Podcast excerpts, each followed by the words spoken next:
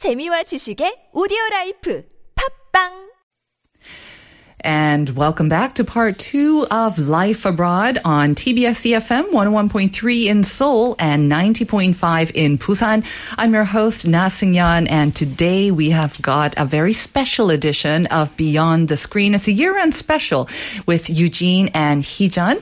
And we just warmed up with a very c- competitive and fierce quiz. so warmed up right yes, now. we're man. so warmed up. Eugene can look forward to another present from Heejun as Heejun, uh, yeah, she ranked number three, which is quite shocking results. but uh, she will have to present Eugene with a gift as part of the rules, and uh, we will share that on Instagram as well. It's a thin line between the first place and the last place. She came so close. All right. So Yeah, now, it doesn't it doesn't come from me. All right, let's come back as a couple. Let's come back as the movie power duo and couple. And you are now both going to um, help us kind of review the year when it comes to K dramas and K movies. Uh, I didn't envy you this job because there were so many notable things. Yeah, so I guess we can start off with maybe a kind of overview, the general state of the Korean film industry, maybe first in 2021. Yeah, I mean, it's been almost two years into Mm-hmm. the pandemic now, and uh, the film industry is still trying to regain its footing at the box office. And as we mentioned at the beginning of this year, before the pandemic, most tentpole movies Yeah. would garner seven to ten million, um, admissions at the box office, like Extreme Job and Parasite did. But like 2020, the most successful Korean films of 2021 all had less than five million admissions Uh, in 2020, The Man Standing Next, 남산의 부장들, and Deliver Us from uh, Evil, 다만 악에서 구하소서 all had over 4 million. But this year, uh, the top grossing Korean film is Escape from Mogadishu with only 3.6 million admissions. so it's Only been a little 3.6, worse. So it's actually worse than last year. Yes, Oh, that's quite correct. surprising. Um, that's for Korean films, right? What Yes. about? Um, I mean, there were fewer international films as well, but they, we we did see some major blockbusters come out. We did, and it's interesting because uh, you know when it comes to American film, it's still mostly the big superhero films that have been dominating uh, in the Korean box office. Obviously, you have uh, you know Eternals, which uh, stars Ma Dong-seok clearly he's you know him being in the film. I think that helped with the box office. Black Widow did very well, Yep. but especially I think lately the one that everyone's been talking about is of course Spider-Man: No Way Home because the movie's been out for only two weeks and it's already the number one movie of the year. It, it's it's already past uh, five million admissions Ah. and probably is going to keep climbing uh, at the box office chart uh, for the rest of the year and well into 2022. So it's interesting to see that you know there is a bit of a comeback for the theatrical business. Mm-hmm. That despite the pandemic, people are going back to the, to the theaters. But you know whether or not that's going to you know result in a full restoration of the theatrical business, whether or not this trend is going to continue, I think uh, you know only time will tell. Right. I mean, the movie industry has been really hit hard by the restrictions on the operating hours as well at the beginning of the pandemic. Uh, just how many people they can actually have in the theater at one time Yes. as well. And then people were also afraid of going. But uh, now that we are in, you know, at the end of year two, I think we're also much more confident about how we can go safely to the theaters and enjoy that, maybe without popcorn sometimes, but still we're kind of more used to that. And again, luckily we have not seen many break outs of uh, COVID-19 Yes. in the theater. So That's hopefully right. let's keep our fingers crossed for more sort of openings in the theaters. Um, again, though, we want to bring the focus back to Korean films. I am quite surprised that Escape from Mogadishu, which received such rave reviews and um, really did seem to dominate the local box office for a while, but it only grossed 3.6 million um, tickets. That was kind of um, surprising. Unfortunate, too, maybe. Just Yes. the timing? Yeah. Uh, I mean, what's happening right now in Korea and also in other countries, including the US, is that a lot of tentpole movies are being um, postponed Yeah. to the following year uh, in the hope of uh, gaining more box office. And this film actually had the support of the, the theaters um, by the theaters actually um, um, covering uh, a lot of the the cost. Oh. So they were still opening. So in terms of uh, economically, it might not have been a big loss. Uh, but still, uh, they were really trying. They were really struggling with Right. the box office. Indeed. And of course, it starred that voice that we heard during the quiz, uh, Koo Yes. Who was, I think, one of the kind of breakout stars of 2021 as well. Yes, most definitely with DP and um, other films, uh, Peninsula from the previous year as well. The movie has won some awards. Maybe, you know, like we said, maybe didn't do too well at the box office, but it picked up some good awards too, big awards in Korea. Yeah, Blue Dragon Awards, um, especially with the Best Picture and Best Director, and it's also the Korea's Oscar entry for Best International Feature, although it was not shortlisted. I think this was one of the few, not few movies, but uh, it was one of the movies that we all, all three of us, yes, a big Yes. proportion, but we were all wholeheartedly uh, fans of this movie as well. Um, it was just a really a well-made movie. Yeah, I mean, even though I think the box office number is a little lower than previous year, but you know it's still the number one Korean movie of the year, and because it has such robust support from the theatrical business, so ultimately I, I don't think it maybe it was that big of a loss in terms of Yeah. uh, their their business agree. financial revenue and. I think the theatrical business, they really needed a big film to Yeah, help exactly. it return to normal. So mm-hmm. I, I think really props to to them mm-hmm. for really willing, being willing to release this film during in the middle of the pandemic. Mm. Yes. And uh, on the other end, of course, you've got you've got something smaller, I guess, and much more local in feel and also visual as well. Um, I'm surprised you brought the Book of Fish, Jasaneobo. Um, this was actually out earlier part of the year, I believe, and then so a lot of people actually probably saw it maybe on TV because they started showing it on TV or pay per view as well very quickly on. Um, this is one of your favorite films of the year. Uh, I mean, there were many independent films actually and smaller size of films that were released because of the pandemic, but it was such a gem among all the films that we got to, we, we were privileged to watch. Um, not only because of the, the historical story that is compelling, but um, the visuals and um, Lee Joon-ik as a director who's a master veteran director uh, who did uh, 왕의 남자, King, Kings and the Clowns, uh, King and the Clowns, um, and 동주 사도, uh, The Throne. Uh, he's one of the few actors I feel like um, among older act, uh, older directors who are really able to continue to bring something that is meaningful and that is uh, masterful. So we really enjoy the film. Yeah, and I think you know, I think you know, on the one hand, you have Mogadishu, which is a huge film that was shot in Morocco. It's a big international production. It's a Big genre budget, film, uh-huh. big budget, and it truly is a great film. So for those people who haven't seen it, I would we would highly recommend that you check out Mogadishu. Especially, I think the thing that we didn't mention earlier that I wanted to say is that it's also a very nuanced and interesting depiction between uh, uh, of the tension Mm-hmm. Yes. Mm-hmm. the relationship between North Korea and South Korea, and it's done in a very subtle and moving way. So on the one hand, you got a big movie like that, and Big Book of Fish is a much much smaller movie, but Mm-hmm. it's so beautifully performed by the cast, and uh, it's really a very thoughtful, nuanced, philosophical, and poetic movie. It's Mm-hmm. a movie that when we saw earlier this year, it, it moved both of us Yes. very deeply. It is almost poetic, the way it's um, also sh- sh- shot in black and Mm-hmm. white. Um, the story itself based on real f- events and real figures as well. So it's a completely different sort of um, uh, tune, maybe, or different kind of uh, mood from the things that you will usually see these days. But again, maybe that's why it makes it even more special as well. And it's good to see, like you say, a seasoned director like Lee Joon-ik still being very relevant today. Absolutely. And then you have, of course, we cannot leave out Minari.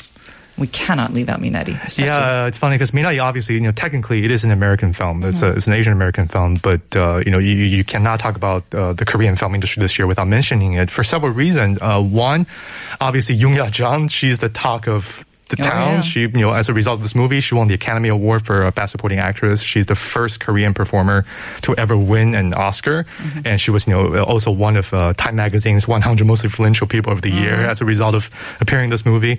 So she's become a legend. Uh, she was already a legend, but now, you know, it's as a result of this movie, she's an international legend. But also the film itself, it, it is a movie about, you know, a Korean family living in the U.S. So, you know, there's that immigrant angle, and most of the film is in the Korean dialog So we thought it's a movie that's you know fitting to uh, to include, even though technically it's not, uh, strictly speaking, a film that's from Korea. Um, but it is a beautiful portrayal of a Korean family in crisis and the performances across the board. But I think especially Steven Yeun and uh, Han Yeri and Youn Yuh-jung just really beautiful. Well, Yoon Jung swept the awards for her performance, but uh, we can't leave out the director, of course, Lee Isaac Chung, who is also a close personal friend of you two.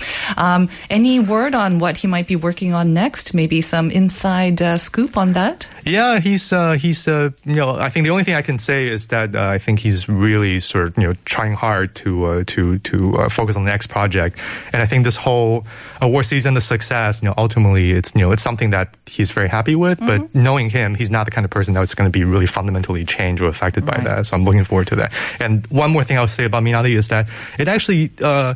Did uh, 1.1 million admissions in Korea, which for uh, an American independent film, what is technically sort of an art house film, that's a pretty remarkable number. So I just want to put it out there. Right. And I think it's one of those movies that um, actually you get more on a second or maybe third showing as well, the many nuanced sort of feelings behind it as well. Um, and again, we say it's kind of Korean because there was a lot of in Korean and featuring Korean artists but and actors. But again, the story itself is very international. I think that's why it uh, struck a chord with the international Absolutely. audience. Yes. From sweeping awards with Yoon Jung, we go to sweeping space, and this was kind of a brand new one when it came to uh, a genre film, maybe in Korea, Space Sweepers. Yeah, Space Sweepers is another film that Heejun and I both liked a lot. Uh, it came out earlier this year. Of course, it stars uh, Song Joong-ki and Kim Tae-ri. It's directed by uh, Jo Sung-hee. It's a director that we also liked a lot. He's previously done uh, Phantom Detective, uh, Werewolf Boy. You know, this is uh, kind of was billed as uh, Korea's first foray, the first uh, sort of big sci-fi Korean film, the big space opera. I think on a technical perspective, on a technical front, Great it's, uh, it's a really great achievement. I don't know, Heejun, maybe you can speak more to that. I mean, uh, from what I read and from what I heard, it it was really a collection of all the um, like professional, technical professionals on the Like the VFX CG side. companies, uh-huh. Yes, exactly. All teaming together Right. to create this in a very limited sort of uh, period of time. Mm-hmm. So that itself was actually quite moving for me to see when the the end credit was um, coming up. So uh, I never really imagined that Korea would be able to have um, a film like this. Mm-hmm. Yeah. Uh, with great quality, so I was very, very proud watching it. Because the story, I think, you know, it's, it may not be the most original story. You know, some people, you know, thought of movies like Guardians of the Galaxy and Star Wars and so on, but it's it's solid and uh, it really shows the strength of the Korean film industry, especially as you were with saying, the visuals. visuals, Right. exactly. And So I think very with impressive. sci-fi, they they do tend to, unfor- fortunately or unfortunately, they Mm-hmm. do um, kind of focus on the visual side because it has to be, I think, realistic and believable for today's very sophisticated audience.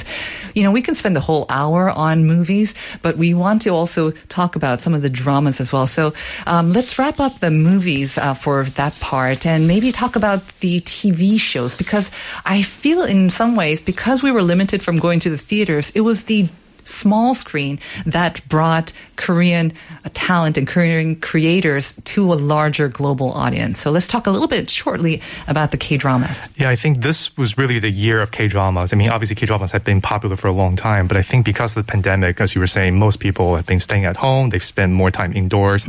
Uh, so it's really booming worldwide, and especially Korean dramas. Um, but there's one particular one that I think we really want to mention. It's kind of obscure. It's a little bit arty. Yeah. Not a lot of people Yeah, have heard really? of it. It's it's a it's a show about a group of grown adults. Uh, they like to play children's games. Uh, it's called Squid Game. Oh, and they, they they dress up funny They too. dress up funny too. It's yes. yeah, very strange show, but we do want to put it out there because you know it has a pretty good cast and hopefully we'll catch on. So I'm kidding, of course. So I mean, this was the sensation of the year. I think not just K drama, but I think K content Internationally. in general. Yes. Exactly. Yes. I mean, it's good Game. There's we don't have to really talk a lot about the premise. Everyone's familiar with it, Mm-hmm. and it's remarkable that the show it made stars out of virtually the entire cast. Right. Uh, Lee Jung-jae, who was very familiar to the Korean audience before, Mm-hmm. now is an international star. Uh, Park Hae-soo's become a big star as a result of this internationally, and uh, I want to mention also Jung Ho-yeon. Oh, she I think is the Especially breakout star. She from was this, probably yeah. the Yes. breakout star, and of course, playing the North Korean defector. Right. I think her Instagram followers, uh, I think the number of that, I think went from like 400,000 to like 20 million in a It's matter of like crazy. few days. It is crazy. So I mean, Squid Game I think was the big sort of headliner, but then um, it also raised interest in in new K dramas as well as previous ones as well. So we saw great interest in in Hellbound, a couple of other ones that we want to just quickly mention. Yeah, I mean Yeon Sang-ho, who has been always really loved uh, from Korea and also abroad. Uh, who is the director of Train to Busan? He created Hellbound, and just like you mentioned, uh, once the Squid Game uh, explosion happened worldwide, uh, it really it was almost like taking a train like, and just really following uh, the ride for all the the following Korean K content, and also it was really good um, with In, Kim Hyunju, Park Jung Min, and it reached um, number one on the international chart of that uh, major OTT platform, and it did second after Yeah, I mean, Game. Squid Game, as I mentioned, uh, season two and three already sort of in talks, or I think they've confirmed it. Hellbound, it seems like there must be a season two for this as well. It kind of, I think, was left hanging on Yes. purpose, maybe as well. So we'll probably be looking forward to a season two of that. And then there was your favorite, The Penthouse as well, Hospital Playlist. That was also a returning season. So lots and lots of great dramas. But I did want to also save some time to cover some of the maybe notable films for 2022 because as you said, a lot of the film productions were either delayed or, you mm-hmm. know, launch were delayed or production were delayed. So what are some of the movies that we can look forward to in the new year? The funny thing is that we did a similar segment almost exactly a year ago. Sure And at the time, yeah. you know, we were saying that, oh, you know, these are the following films that we're going to be looking forward to uh, for 2021. Mm-hmm. And the funny thing is that I went back to the transcript for that show, Mm-hmm. and half of the films that we mentioned still haven't come out still yet. haven't come out. Which is pretty crazy. And that's exactly what Heejun and I were saying earlier. I think because of the pandemic, Mm-hmm. Right. many of them remain unreleased and uh, postponed. I don't know if Heejun I wants to speak to that. so just like Hollywood uh, here as well, it's going to be a really, really tough year Mm-hmm. for from the distributors' end uh, to really time the release of all these films that are waiting. Right. and they're all pretty sizable films. Mm-hmm. So good for the audience, but at the same time, it will be a very tough year. But good, good for the audience. There, Mm-hmm. So- there will be a lot to watch. Right. So once again, at the risk of uh, maybe a year later that some of these will not actually be in the theaters, what are sort of the works that you are looking forward to actually making it to the box office or to the theaters this year? Uh, next year, I mean. Uh, personally, I'm most um, excited and looking forward to Alien, Wegain, uh, uh-huh. Choi Dong-hoon's film, uh, who did The Thieves, 도둑들, mm-hmm. and Assassination, 암살, and there's Kim Woo-bin, Yoo Jun-yeol, Kim Tae-ri, all the big, Exciting. big young um, stars, uh-huh. young stars, uh, and like season stars, um, all starring, and it's about aliens, aliens? living in South Korea. uh-huh. So that's that's another thing, different genre. And what I love about Korean movies are it's a mishmash of uh, a lot of different genres. And this is something that all the industry people are really hoping to really revive the theater. So that's the one I'm really looking forward to. Seems like on the business end, like a lot of industry people, like this is the one they're really pinning their hopes on. Like this is the one that's going to help Yes. revive the Korean business. And I think it's uh, also one of the most expensive Korean movies ever made, yeah, right? Ooh. exactly. So Because a lot to look effects, forward to. think? Yes, and also it's uh, one and two shooting at the same time, just Oh. like Along with the Gods, uh, 신과 함께. So there are a lot of uh, those elements that I'm um, really looking forward to to see how it unravels. So maybe they'll be able to follow the K zombie sort of trend. Yes. Or, or From zombies to with aliens. aliens as well. That is a new trend. Okay, there's Alien then to look forward to. What about another? Oh, by the way, that would be uh, Kim Woo-bin, right? Making a Yes, comeback after cancer yes. treatment. Okay, another reason to look forward to that. What's another one that we can cover? The one that I'm most looking forward to uh, is, uh, of course, the new film by Park Chan-wook. This is the film that we briefly mentioned last year. Uh, he's been working on this for a while now. In fact, they, they've they've wrapped filming for a while now. So Okay. I think a lot of people are expecting this film to premiere at Cannes uh, this year. The movie is called Decision to Leave. It's uh, a mystery film. Uh, again, uh, Park Chan-wook's I think his first Korean language film since uh, Handmaiden. So it's been a few years now. The movie stars Tang Wei, the Chinese actress, and uh, Park Hae-il, of course, Korean veteran uh, actor who's always wonderful. It's a, a romantic mystery thriller. Um, you know, the plot the plot details are still closely sort of under wrap, but we do know that Tang Wei plays this very mysterious woman who may or may not have been involved in the killing of her lover.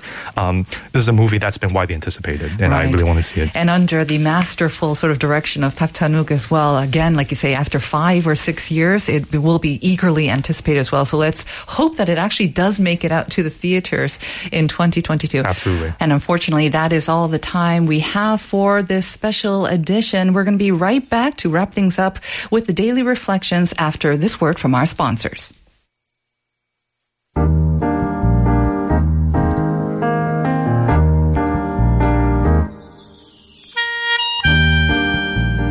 As we count down the final hours to 2022, what are you hoping for in the new year?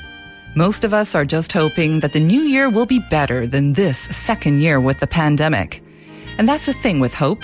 It comes from the belief that something better is coming, a possibility of a better future. Even in the darkest times, a little ray of hope can keep us going and help us to find that inner mojo to carry on. 2021 definitely had its shares of ups and downs. But what's important is that Korea pulled through. You and I pulled through. So let's continue to hope in the good things to come. And from time to time, we can be that ray of hope for someone else with an encouraging word or some small act of kindness.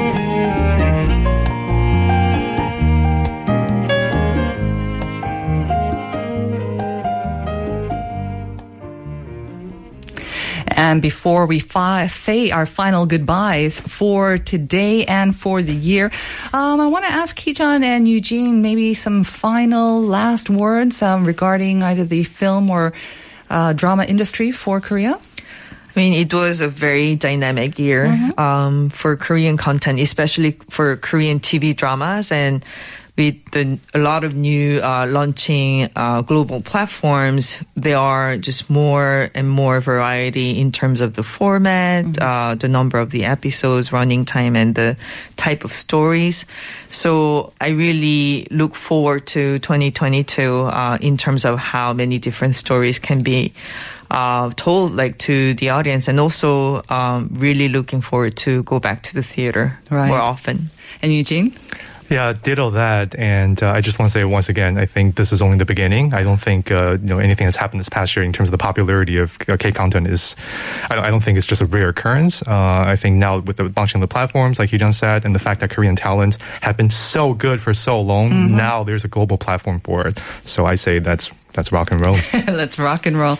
And I want to say to uh, Eugene and Heejun, thank you for always uh, introducing us to the most interesting K dramas and films for the entire year, giving us the interesting backstories as well, insights. Uh, we really enjoyed it. And for making this special show, our last show of the year, super fun as well. So thank you both. Oh, Thank you so much. Thank you so Happy much. holidays. Happy happy New Year. holidays. Happy New Year. Yes, for all of us here at Life Abroad, our producer Max Shin and writer Jennifer Chang, Eugene and Heejun, we want to wish you, our listeners, a very, very happy new year. And we thank you once again for joining us all the time. And we hope you will join us in the new year as well We are now going to say goodbye for the year with day six's 행복했던 날들이었다. It definitely is always with you. So once again, thank you very much and Happy New Year. We'll see you in 2022.